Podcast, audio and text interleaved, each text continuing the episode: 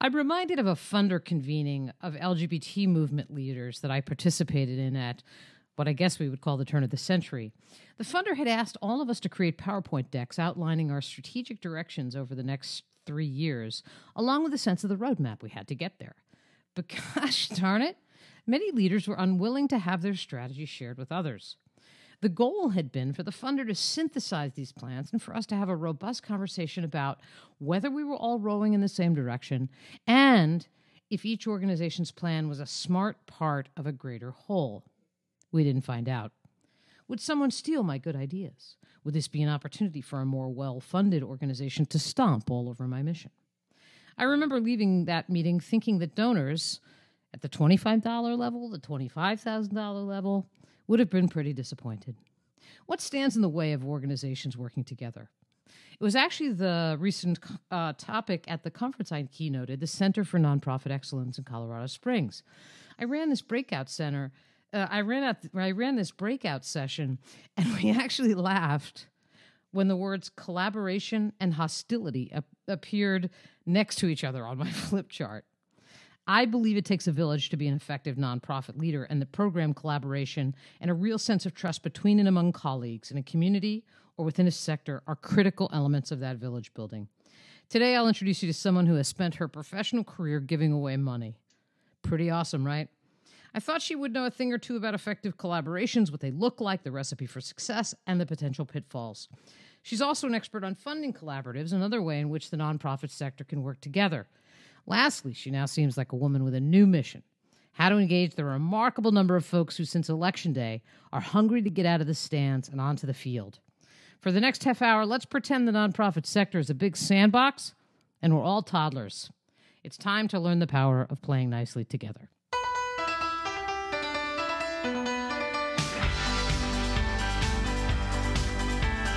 Welcome to Nonprofits Are Messy.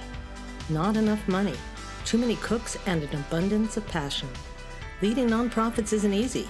Joan Garry, the Dear Abby of nonprofits, gets it, and she is here to help. As director of Carnegie Corporation's U.S. Democracy Program, Geri Mannion brings a wealth of experience about the role of philanthropy in challenging, improving, and deepening the civic dialogue. She has directed this division since 1998 after staffing the corporation's program of special projects for almost 10 years. Wow, that's a long tenure. Uh, active in a whole bunch of professional organizations that work to advance and strengthen the philanthropic and nonprofit world. Mannion is the former co chair of the board of concern- grant makers concerned with immigrants and refugees. In 2009, together with a colleague, she received a fantastic award for funding for founding something called the Four Freedoms Fund, which is a funder collaborative. And in 2010, she was named as the non, one of the nonprofit sector's top 50 leaders. Mannion holds a BA in English and a master's in political science, both from my own personal alma mater, Fordham University. Geri, I'm delighted to have you with us, especially since we both have diplomas from that Jesuit oasis in the middle of the Bronx. Oh, thanks, Joan. I appreciate it. And so, in the Bronx is where I learned to be a good collaborator. Because if you didn't have good alliances, you wouldn't necessarily do well in the Bronx, um, at least at that time. And I know that I, I know from your personal bio that. Um, not only did you go to school, you went to you went to the school you went to school in the Bronx on ever so many levels. That's where actually you were pretty much raised, right? Yeah, so my parents were actually immigrants from um, Ireland, and um, both my sister and I were born in London. So we're all naturalized citizens, and my parents emigrated, like a lot of folks did in, from the old country, uh, settled in the Bronx, and uh, that's where I was raised. Um, and I feel that it's one of the reasons that I've actually done as well. It was a great grounding and community in, uh, in engagement, in uh, wonderful education in our shared alma mater. Uh, I would give, urge anyone to get a Jesuit education. It sets you up for life. Um, I feel like it was a really a first-rate opportunity. Um, I'm a working class kid from the Bronx, and I think that's also um, helped me become very successful in both philanthropy and in alliance building. Yeah, I think that's right. So, a liberal arts major at a Jesuit institution becomes a lifer foundation exec. Can you tell me how you found your way into the foundation world? And I'm and I'm quite confident that there must have been some good philosophical conversation with one of those fabulous Fordham Jesuits over a glass of wine that influenced it. Well, there was a lot of Jesuits in my background, and they often had wine or something else, frankly, um, going there. So that is not a that was that is not untrue. Um, but I had a kind of unusual and probably very strange entry. So because my parents, um, you know, for immigrants and had not gone to college, um, my father had died early. I actually, uh, the Good Sisters of the Dominicans and the Aquinas High School actually tracked me to get a job as a secretary and then actually got me a partial scholarship with something called Katharine Gibbs. Yeah, sure. very professional secretarial school. Do you know steno? Did you learn steno? I learned steno. I knew how to do pit, uh, Pitman um, not Gregg Pitman, and they actually taught you things like it was right at the end of the old Mad Men era, and you know where they had just stopped wearing gloves to uh, to the office, and there was a big piece about um, how you actually they taught you things like how to light a cigarette, you know, um, how to get coffee. It was definitely a well-rounded education, um, but what it also was was it actually allowed me to become very. Um, I was a really good I was a really good secretary. I, mm-hmm. you know, I typed 110 words a minute. I did steno, and then um, I so I had uh, went out for my job interviews at 19 years old. Had two job offers for the exact same amount of money per year. Uh, per week, $150. I still remember it. and one was one was working for six engineers at Mobil Oil, and the other was to be a secretary at the Rockefeller Foundation. Wow. And so I had never um, the only all Rockefellers I knew at that point were like Nelson Rockefeller, who had been the governor my entire time, and I think in the back of my mind, thought I thought I'd meet a Rockefeller, and therefore uh, I decided that would be my pathway, and so I started. I, I, as I said, at um, almost 19 years old, uh, working in the social sciences program for this fantastic woman who was um, actually had come over from England after World War II, had actually set up the Office of Strategic Service, OSF in uh, the U.S., which is our version of the CIA. She could read upside down, Pat Harris. She taught me how to do that. Um, she taught me how to be incredibly efficient and a really good uh, writer and editor. And so I started um, working in uh, basically in their field offices um, she smoked like a chimney. That was the only thing that was hard. So, uh, taking steno in those days, for those who don't remember it, in closed offices with someone smoking in your face all day was not exactly what I thought was going to be my pathway. Mm-hmm. But everybody at this uh, at the uh, office who were for secretaries were all college graduates. And so I was kind of chagrined to learn that I was like the only one hired with no college. And one of my friends, who wanted somebody who became a very close friend, first thing she said was, "You didn't go to college? How did you get this job?" And I was like, "Oh my God!" I'm I'm like, "How did I do? How did I get this job?" and so um, uh, Rockefeller Foundation had a fantastic tuition reimbursement program and they paid for my college. I went to college at night at Fordham, got my degree um, in four years um, and they uh, paid all the ex- uh, pay, I paid the expenses out as long as you got good grades, you got reimbursed. And uh, I took a year off after that, and they also paid for my master's. So uh, I always say I'm sort of a product of the Rockefeller, uh, Rockefeller and Ford Foundations and Carnegie Corporation. I should have like a sign outside my door, uh, brought brought to you by the funding of.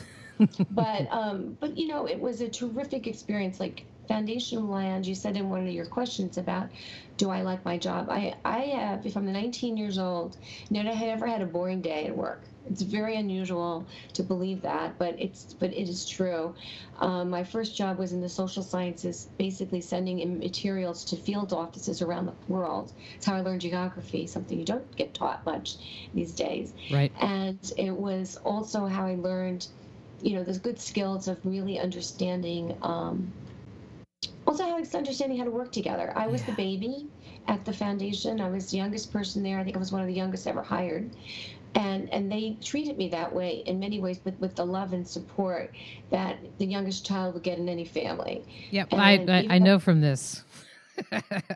I'm the youngest and, of, of four and so even though I was like everybody around me was doctor this and doctor that, PhDs, huge great careers, and and had done a lot of work in developing country work, et cetera. And the assistants, then the secretaries were uh, all graduates of places like uh, Wellesley and North North uh, North Northwestern and um, Smith, and these and these were places when in those days before, just as the women's movement was getting going, Completely. it was a nice place for you to work until you found a husband was what everybody was sort of told. And it was sort of that was the expectation. You'd stay there until you got your you, you snagged that husband. And um, my mother still believes if I'd taken the job at Mobil, uh, she would have I would have found a husband. Uh, she's disappointed that, that did not occur in the philanthropic sector, but that's a different story. So, um, so you um, so you became one of those over time, and you know you started taking to steno, and you know the listeners just heard your bio.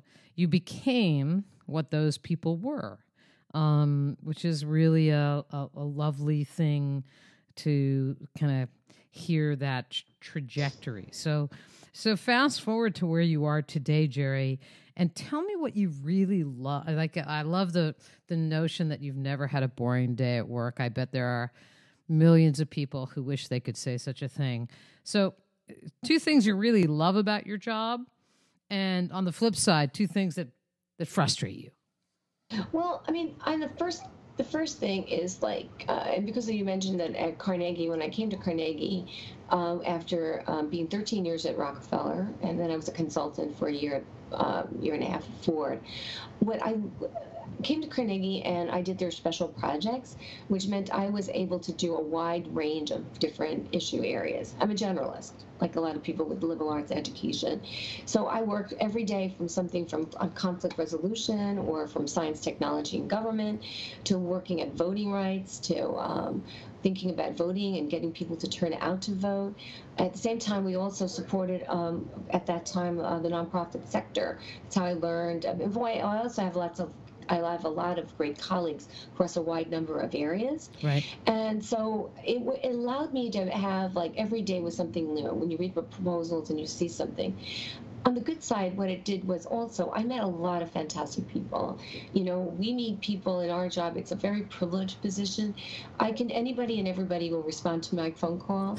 you know, um, everybody and everybody who will come to see me, they give generously of their information, of their of their background, and and I think the thing that always keeps me feeling optimistic about what I do and optimistic about our country, about our world, is there's so many fantastic people doing great things every day that most people don't even know about, and and they work across a wide range of issues and the, uh, they and even though I guess the frustrating thing is, is I can't fund everybody. We have to make difficult choices. I have a limited budget. It's hard to say that when you know you, you oversee millions of dollars, but you still have to make very, um, you know, very hard choices between programs. I think the other thing, and this goes to what you wanted uh, to talk about today, I think one of the things that really surprised me and also somewhat frustrated me was how many people did not, in the same field, often did not know each other right. and didn't even know about each other's work. And that's one of the things. One some person once called me a connector, and I like that about that. I get to connect people who don't know each other, who often are working on similar areas, and I hope that makes their work and their and their ability to do something to get collectively better. I think that's really a really good point, and I just wanted to say that I feel like not only are we uh, kindred spirits with a uh, diplomas from Fordham University, but I also find that you know between the thousands of people that read my blog and um, and my consulting clients, it's such a privilege to know these people who are doing these amazing things. Some of them, the smallest, mightiest little organizations, and some of them, mm-hmm. you know, some of them large and. Um, and, and, not to say that you know large means greater impact by any stretch of the imagination, but it's to me it's very inspiring to work with these kinds of folks, and I think we're kindred spirits in that regard. You know, so when I I you know I said this when I when I made the leap from the for-profit sector to becoming an executive director at GLAAD. I was really stunned by the lack of collaboration between and among organizations in my sector. Um, you know, and the example I used in the intro was about honestly about 20 years ago. Um, and I feel like collaboration is becoming more of a priority. And I wonder if you agree with that and if you think organizations are actually getting better at it.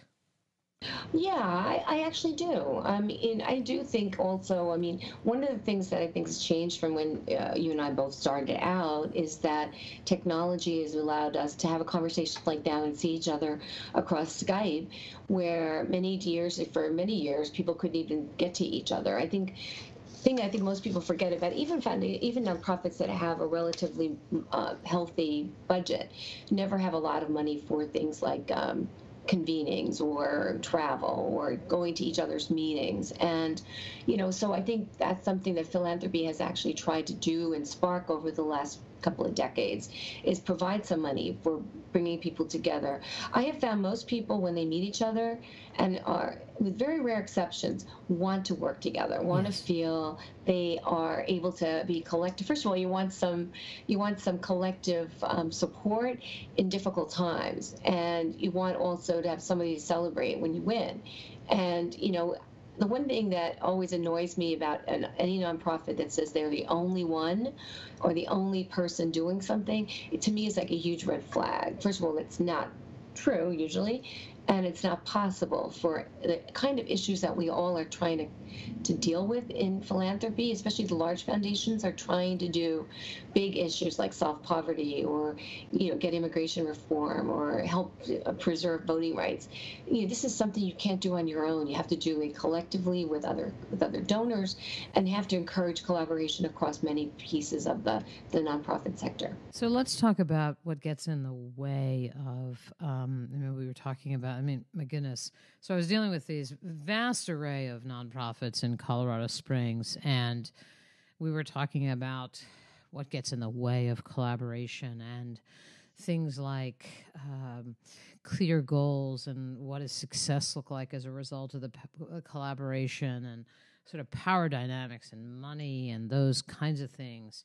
And um, do you see those things at play and, and, and, and advice for nonprofits that are saying, you know, I know funders want us to collaborate, but boy, I just I just worry that it's just not gonna it's not gonna play out really well. Mm-hmm. Well, you know, I think that first of all, philanthropy and foundation people in particular have a lot to contribute to this, and a lot to not do. And I think part of it is is to set up competition, or or frankly, frank or worst case scenario, to um, continue either funding groups that are no longer successful or, or doing good work, right. but also set up new organizations to compete with them because they haven't got the guts to say it's time to close down and move on. Yes. And I think there's not a lot of collaboration. I think I think we often say this word about there should be more mergers. Like I'm a big some I, people laugh at me sometimes. I'm like, there's too many organizations, and I think part of that is true.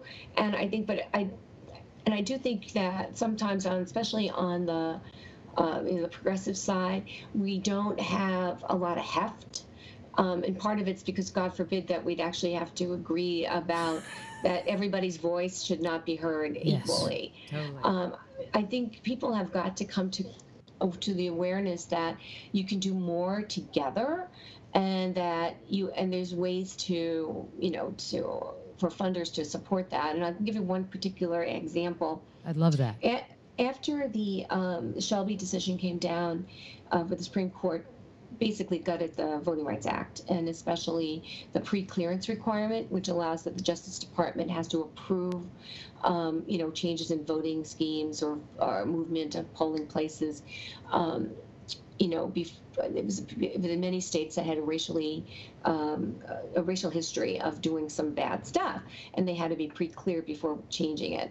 And you know, after the 13, uh, the decision came down there was um, you know a lot of money came in initially but then frankly a lot of it then sort of kind of moved away and so one of the things there's a lot of fantastic uh, legal defense funds and litigation groups that work yes. on voting rights so uh, you know uh, with Karen Narasaki, who was a consultant at the time to the State Infrastructure Fund, and other donors, they set up a deal where uh, the Mexican American Legal Defense Fund would be the uh, convener of probably 10 of the best voting rights groups in the country, litigators. And, you know, it's hard for litigators, especially sometimes, to give up the, you know, um, being in charge, but they've really worked incredibly well Um, it's like I call them the dream team of litigators, and they realize that they uh, there's so much coverage they have to do, so many places geographically they have to be in. They now cut up the turf. They are much more willing to understand where how the funding is to, is basically also divvied up. And I think it's an example of uh, groups really realizing that they had to work collectively together to take on a, a you know a huge issue. And what was and, and how would you articulate the sort of the impact? How how would you articulate the they were if, you'll excuse the campaign phrase that they were actually stronger together? Well, because I think they they've realized that I mean it's a big country, right? I mean, and they've had to you know they're doing stuff uh, relating to the um, Native uh, Native Americans on in South Dakota, to African Americans in Georgia, to um, people in Alaska. You know, I mean, it's a very hard country to cover on every single thing. And by actually figuring out what cases they need to be in together, um, like in North Carolina potentially, or what cases do they need to be uh, taking on separately or in duos, right? So maybe the Lawyers Committee for Civil Rights under law would actually work collectively with MALDEF in one state, but maybe with Native American Rights Fund in another. So you don't you figure out where you are complementary versus having to be the person who is, you know, uh, the, the first, uh, what they call it, in the first chair. the first chair. Yeah, exactly. I'm not a, I'm not a lawyer, but I pretend to be. But, yeah, um, yeah. I, yeah, I, I, tell people I play, I kind of play one on television. Um, yeah. The, um, and in that situation, and then I want to move on, but in that situation, did the funders play a facilitative role in sort of working this through, or did the groups meet independently? I mean, meet as both. a group together. I think what happened was like, you know, for so for example, you know, Carnegie, uh, I don't have a huge staff. There's no way I could have funded ten voting rights groups separately. Physically, it would have been impossible. But I'm more than willing to actually recommend grant, and our and our senior leadership certainly was supportive, um, and they love the ability to show real partnerships at work. And so, you know, I can make a grant, a, a large grant to uh, the coalition of these groups together, where it's much more difficult to make 10. So for them, they ended up getting money from, you know, uh, from us that was able to be um, divvied up uh, as appropriate. Like, so somewhere there are different tiers, they get different funding. Yeah. And then through the state infrastructure fund, they had a staff person uh, who actually helped broker the deal, if you will, someone they trusted that was willing to, you know, talk to them about why this was an important collective. And hopefully we'll stay together. Has now for several, couple, at least three years, I believe, maybe more. And um, and the thing is, they also realized that uh, it was a way to attract other funding that would be willing to, like me or like Carnegie, willing to put something into the collective versus having to decide amongst all the different groups. Smart. So I think they see it, and they've also gotten much, much more opportunities to work um, to have also meet together. And that was one of the things that was very important in the beginning. They were able to meet in a safe space that they could work out all these details, like who did what to whom. I I think that's really smart. I I often tell this story about um, my own experience in the LGBT movement, and I was um, sitting with uh, Rosie O'Donnell, and um, I I won't be shy. I was actually trying to secure funding, and um, and Rosie said to me, she said. I don't understand why I have to write checks to all these different LGBT groups. I'd really like to write a check. Can't I just write a check to Gay USA and then you guys can just figure it out? And that's yeah. actually what you're talking about here, right? Mm-hmm. Is your yeah. in this case it isn't gay USA, it might be litigation USA or, or voting rights USA. Voting rights USA, exactly. And um and, and you know, we ended up having this really good conversation that she actually you know, given her influence at the time, she really had the ability to potentially drive collaboration with her dollars. And that's, mm-hmm. you know, that's a that's an opportunity and a gift. So we're talking well, we're we're talking with Can I just say one thing? Oh yeah, sure, oh. sure, sure. Just on the you can drive, I think driving it is important, but you have to drive it like you can't drive it into like the into the deep end or into the river. You have to be careful as a funder, and I I just want to be saying that it was a really careful kind of orchestration. It's like because I do see that a lot of foundations, a lot of funders, I should say, sometimes are um, a little too driven. you mean you mean directive about how their funds get yes. spent? Yes. Exactly. Yes, I think that's absolutely true. And I, um, yes, I think you have to actually sort of put the money out there and then and then allow the people who are really good at what they do be really mm-hmm. good at what they do, right? Exactly. So we're talking with Geri Mannion, who's the director of the Carnegie Corporation's U.S. Democracy Program. She's deeply engaged in work that impacts immigration, immigrants, um, and has a personal story that embodies the narrative of immigration. Uh, and she is a national voice on the power of funding collaboratives. And um, I wanted to just sort of talk for a minute about this notion of funders working together. Um, mm-hmm. and, um, uh, you know, we see more and more of that.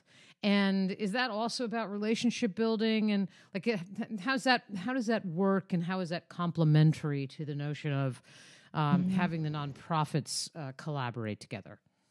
Well, I think you can't ask nonprofits to collaborate if funders don't collaborate. I think that should be one of the mantras that uh, that folks should do, and I think sometimes that's not clear. Um, and I think foundations are often there's so many foundations there's so many different ones. I, I have been incredibly lucky in that because i think I, you know, I worked with a quite a number of different folks across the different foundations. I really believe that, uh, you know, I could not do the work as well as I do without being in a collaborative. So the fund, the Four Freedoms uh, Fund was created with by Taryn Higashi and I. We get the credit, but there was other funders there as well. Um, but and she was at Ford and I was at Carnegie, and it probably wouldn't have happened except that we knew each other well and we trusted each other. And I think and I think that's how we've developed the fund from the beginning. But uh, don't you think, Geri that that's actually at the root of any collaboration is what you knew each other, and that it, trust is actually at the core of this, regardless of where the collaboration exists. No. Totally, totally agree. I've been in a couple of collaboratives that actually, frankly, I didn't did not work as well. Um, and I think part of it is, you know, we were um, we were dealing. This was post um, 9/11. Uh, we had hoped that with uh, George W. Bush's actually presidency that um, he would uh, he was really a major proponent for for uh, federal immigration reform. So we had thought we were in this moment we were going to move um, on immigration, and then of course 9/11 happened and it sort of started a whole you know anti-immigrant movement. It gave right. them some more feelings. And so, and what we've realized that much was not going to happen at the federal level and that we had to think about how would we fund at the state level.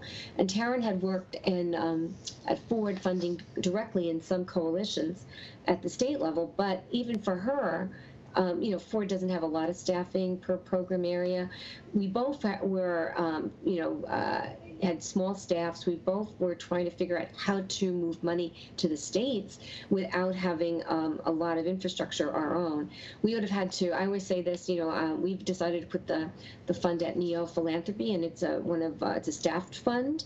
It has been from the beginning. Right. And there's no way I could have hired that many people to work at Carnegie, you know, because that administratively would have been too much money. But allowing me to put money through a fund that then gets uh, was well staffed and had uh, you know due diligence, et cetera, that it allowed us to actually now move, and we're now I think the fund is in 29 states and able to fund uh, across a wide range of areas, including civic engagement, immigrant rights. Uh, enforcement reform, communications, and capacity building for the coalitions. And we've done that through uh, excellent staffing, really good oversight through NEO, and also the way the funds, uh, the funders have come and gone, gone in the in the fund itself. So Taryn was at Ford when she started. She now runs Unbound. She's actually not as engaged, but um, but comes every once in a while. But her staff now comes because they took, in a way, they came to the fund and uh, took over her spot. Ford Foundation, the people who, the person who took over for Taryn, joined the fund and found it to be the way they learned about philanthropy and the way they related, they got relationships. We also have had people from local small foundations like the Hagedorn Foundation, which is sadly going to uh, uh, end their funding because they're they're spending down. Right. We had Haas Jr. come in, and yep. from it was a regional fund. We had LGBT donors join because they wanted to be build bridges with the immigrant rights field. Exactly. And and all of those different contentions it's actually become a wonderful collaborative collegial you know training ground and also um, learning ground for all of us who are funding. Uh, sometimes it drives the grantees a little crazy because we do collaborate so closely. We know all that's going on. And and that also is difficult. And the other piece that we wanted to do and you i think appreciate this coming out of the lgbt community often there was a huge split in the people who are doing the work at the national level and the so-called inside DC crowd, yep.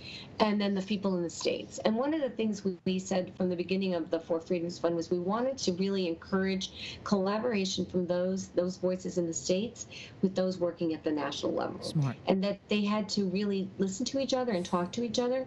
And it has been a little rough over the edges, and they often will, especially when there's a major um, you know, sort of um, legislation, bat, legislative battle happening or whatever, you know, they're always they'll complain that the DC folks are caving, and the DC folks, you know, believe that the you know the people in the states are too. Um, you know what's the word um, too pristine or too waiting for the perfect bill yeah. you know the usual stuff yep. but you know we've we've allowed them to really feel that both all their voices work um, and that they should be uh, working collectively. And and they actually they like the fact I think that we work collectively. Yeah, I you know it's so interesting listening to you talk, Geri, because um, I think far too often foundations from the nonprofit side get a little bit of a bad rap. Right, you you all are the folks who have all this money and seem to say no more often than you say yes, or there are strings mm-hmm. attached to your yes, or right. you know something, and it's really. Um, it's really wonderful to hear you talk about and it's uh, honestly i feel like it's kind of good pr for the foundation world to to my listeners to say you know foundations are really smart they do really smart things there's smart people who are really trying to figure out the best way and that they have a viewpoint that actually you know i think sometimes nonprofits actually frankly are a little bit arrogant and they say to themselves, well, y- you know, you all don't know this stuff. We do. So you know, just write us a check and let us just do our thing. And, you know, what I'm hearing today, which actually makes me super happy, is that you know it does actually take a village and the, the smart work that the smart strategic work that you're doing and the smart strategic work that nonprofits that your that your grantees are doing like the whole really could be greater can be greater than the sum of its parts. And you know i may be a little bit pollyanna in this regard but i think it's true well i think the thing is like you know by mo, I, you know, we've done the fund now since uh, 2003, so we're going into like our 14th year, which is really amazing for a collaborative fund. And it's not to say that we've done everything perfectly. I think we have also um, had to rethink our, our strategies in some ways. We certainly never thought it would take uh, this long to get federal immigration reform over the over the goalpost or whatever the sports term is. I'm never good at that. But I think the um, I think the deal though is that we you know, I've learned, I think the thing is you have to go in with an open mind. Like, I've learned a lot myself. Like, you know, I'm a national funder. You know, I often don't know a lot on the ground. You know, I, I've learned a lot from folks who work regionally or folks who work in other issue areas. I think um, Darren Sandow, who runs Hagedorn, who works at most of their funding goes to Long Island. And therefore, seeing what, what they learn on the ground and bringing it back to me, who often is at the 30,000 foot level, I think it's only made me a better grant maker. I'm sure that's true. I'm sure that that's true. So I have one last question before we close. I, I it, given your work in civic engagement, it just I would be ridiculously remiss not to spend a few minutes talking with you about your sort of observations about.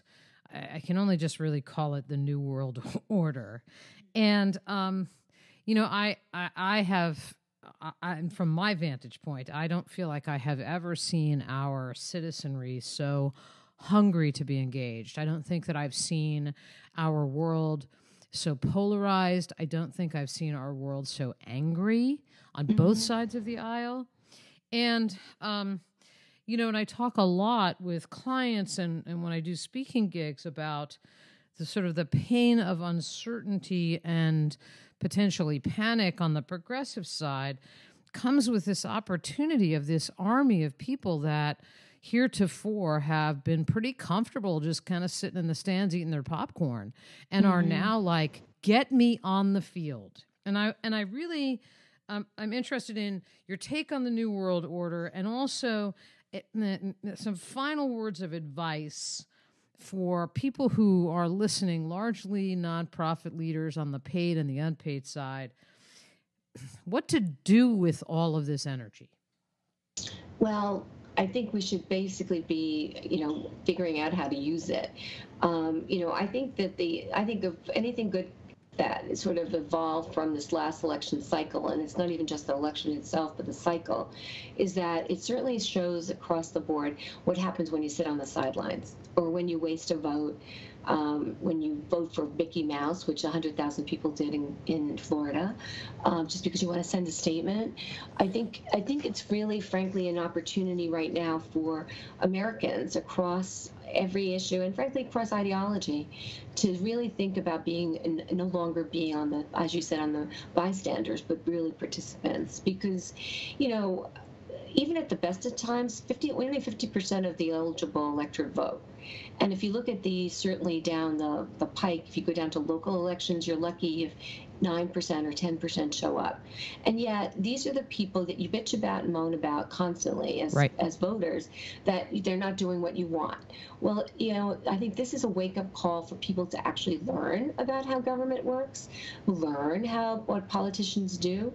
Think about how um, what it would mean if they actually were involved with their board of education or yes. they were involved with their local city council why they if you're in you know if you're in a place like flint where your water's lousy and where you're or you're in ferguson where you've seen things happen that really uh, you know alarm you about the you know the criminal justice system or frankly you know are in um, a rural area and have felt them left behind or forgotten i think you have to get your voice heard into this debate and that means that nonprofits, I think, first of all, I'm a big advocate for what I call integrated voter engagement, and that it shouldn't just be the civic engagement funders that support, you know, uh, nonpartisan voting and voting rights and get out the vote, but all nonprofits that are issue based should be also thinking about how they engage their um, their constituents, their um, members, et cetera, in why elections matter, yeah. why their issues matter, because we so much leave it to the sidelines. I think we also have to figure out how to engage young people. Um, you know, there's no civic education. Like when we were kids, we at least would learn about it. Mm-hmm. Um, how a bill becomes a law. Um, I learned it by, uh, you know, from friends, you know, who taught me because my parents had not been really civically involved, but they taught showed me how I should register and vote.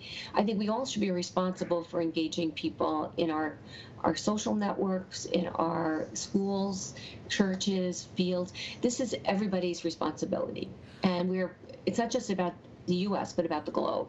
Yep, and I just I just think it is a un, just a unique moment in time when our electorate is actually paying a lot of attention.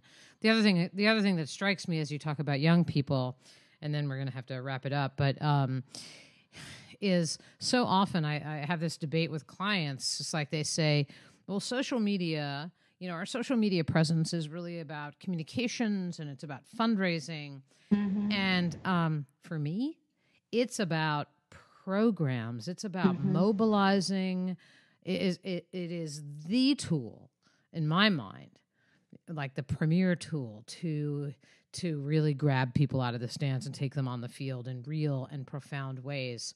Um, a friend of mine, Rashad Robinson, runs an mm-hmm, organization. Mm-hmm, called, Rashad. Yeah, he runs Color of Change, which is mm-hmm. just his, you know, his organization lives online and uh, and and shows six demonstrable success and impact, and it's because his work, he understands that social media is actually program work. And um, and you know when i see it as uh, well we we need a website and that needs to be a marketing expense i'm like no let's think about that differently. So um so I, that's just my little soapbox about social media and the ability to use it to um to take these folks out of the stands. Say put down your popcorn and come on grab a glove can I just say one last thing on that one though, because I, uh, just two things. Yeah, please. the other thing is about public service. You know, you know, I've actually observed really good people across the aisles.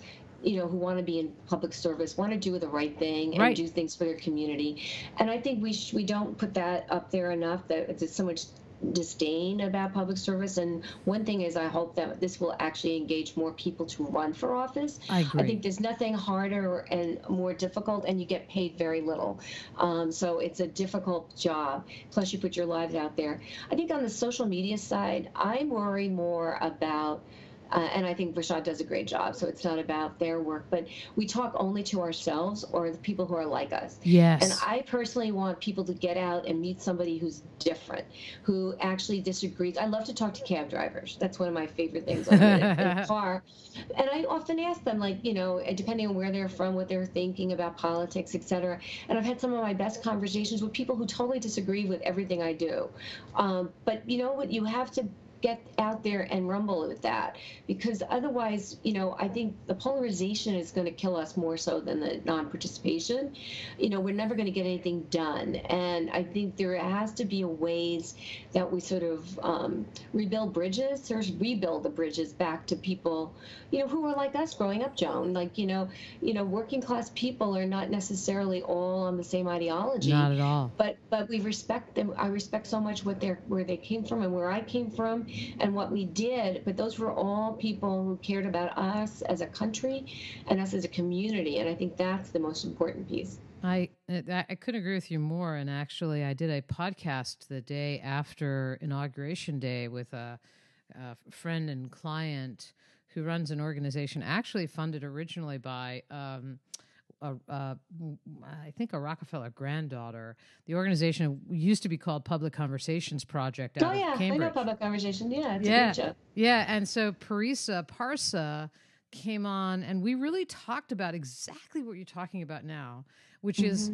it was actually a um, a podcast about having difficult conversations and how to talk to people who are ideologically different. And I felt like that was just like the best public service I could offer the day after inauguration day. So um, I'm drinking your Kool Aid, Geri.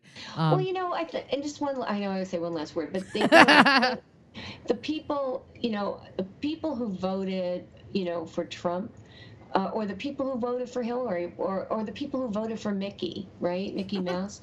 they were doing a, this was a last ditch cry for help for people because yes. they feel they're not getting, and nobody's listening to them. Yes. And they want to be listened to. And I think that's frankly for our body politic, we do a better job if we would just listen to the people who are out there. Agreed. Um, and, um, and so I wanted to just say thank you. I, I wish we did have more time. I always this wish is we fun. did. Um, but it's time for you to go back to your day job. And I just wanted to say thank you so much for the work that you do to build and strengthen the nonprofit sector and for sharing some of your um, your insights today. And sometime we're going to have to talk about those Jesuits up there at Rose Hill. Oh, I had so much so much fun with those Jesuits, and me I still do. Me too. So, all right, John, all right. Well, thank talk. you so much, Geri, and thanks for listening today. Know that you, as a staff or board leader, will find lots of resources at my blog at joangarry.com with two R's.